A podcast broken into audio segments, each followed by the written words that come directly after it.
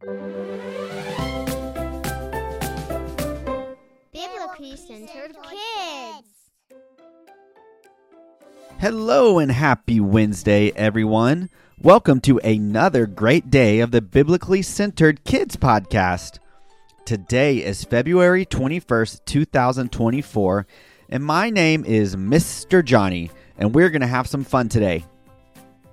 Okay, let's talk a little bit about something that happened on this day. I only have one thing for you today.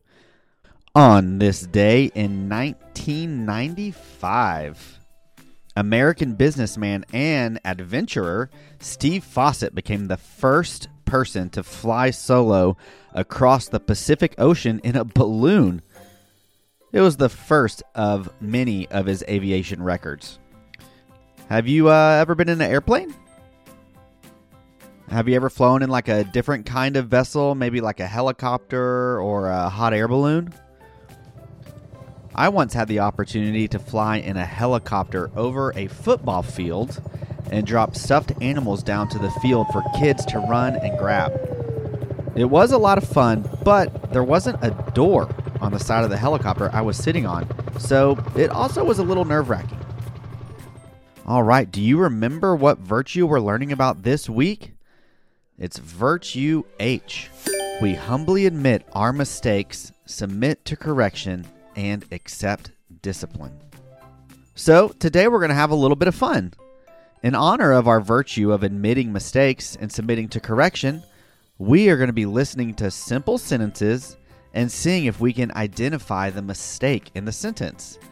This game might speak more to the older kiddos, but even if you're younger and you haven't started to learn or identify sentence structures, see if there's anything that maybe just sounds off in these sentences.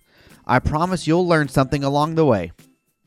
All right, it's time for let's correct, correct these these sentence, sentence mistakes. mistakes. Wait, wait, am I missing all of my all of my stakes?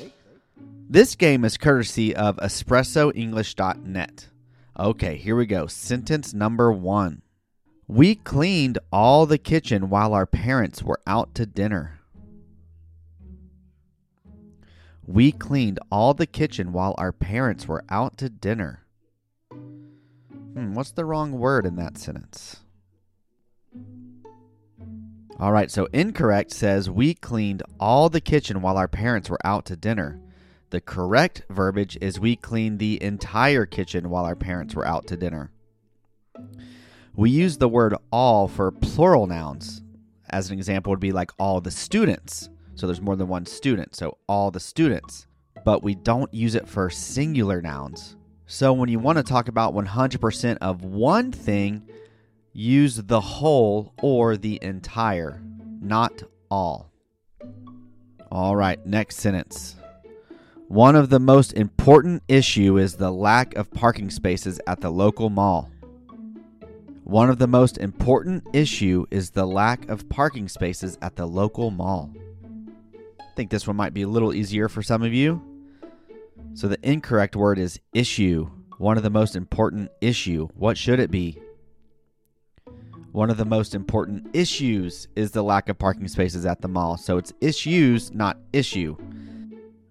So whenever you say something like one of, that means the noun has to be plural, but the verb has to be singular. For example, one of my friends isn't feeling well. Or one of the eggs was rotten. Ew. All right, next sentence. Do you have a few minutes to discuss about the project?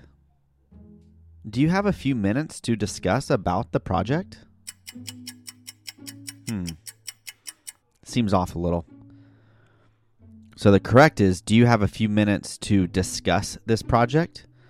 Or do you have a few minutes to talk about the project? So discuss is the same as talk about, so you can do either one, but it's not necessary to use the word about after the word discuss.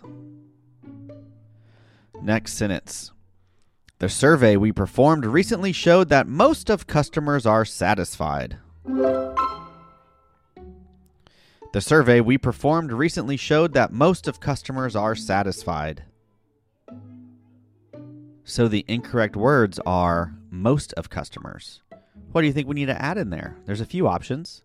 You can say showed that most of the customers or most of our customers, or you can just say most customers. So, one example would say the survey we performed recently showed that most customers are satisfied. So, after most of, you need to have an article like the or a possessive like my, his, our, their, etc. However, if you only use most, then you don't need anything. And you can go straight to the noun, like most people. You wouldn't say most the people or most my people. You would just say most people, most houses, etc. Next sentence. Although I've known him for a while, I still can't believe how much stubborn he is. Although I've known him for a while, I can't believe how much stubborn he is. So there at the end it says how much stubborn, which is incorrect. The correct way would say, although I've known him for a while, I still can't believe how stubborn he is. Before adjectives like stubborn, use only how. For example, how friendly, how cold, how expensive. We use how much or how many with nouns. How much money, how many friends, how much snow. Does that make sense? Uh, yeah, totally. All right, just a few more, okay? I've loved listening to music ever since I was child. I've loved listening to music ever since I was child. Hmm, that doesn't sound right. What do you think you could do differently? You could say, I've loved music ever since I was a child, or you could say, I loved music ever since I was young. All right, last one, okay? Here's the sentence Would you like to take part of this activity? Would you like to take part of this activity? How about would you like to take part in this activity? That's actually the correct way. Because if you take part of something, it means you literally remove a piece of it. For example, you could say, like, he took part of the bread and dipped it in the oil. Mmm, yummy. So, take part in means to participate. For example, I took part in the chess tournament. Checkmate. So that's why we say we're taking part in the activity, not of the activity. So, how'd you do? Were you able to find any of the grammar mistakes before I explain them? I mean, I hope you learned something along the way of this game. Was it the most fun you've ever had playing a game? Well, maybe not, but that's okay. I think the most important thing to understand at a deeper level is that mistakes happen. Look, I'm a grown up and I make mistakes. Mistakes are common. But just like our virtue says for this week, we humbly admit our mistakes. God does not require us to be perfect. He knows mistakes are going to happen.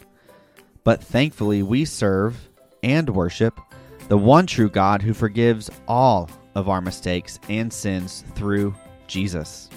Be sure to listen to tomorrow's episode on our New Testament Thursday. Hope you have a great rest of your day. Until next time.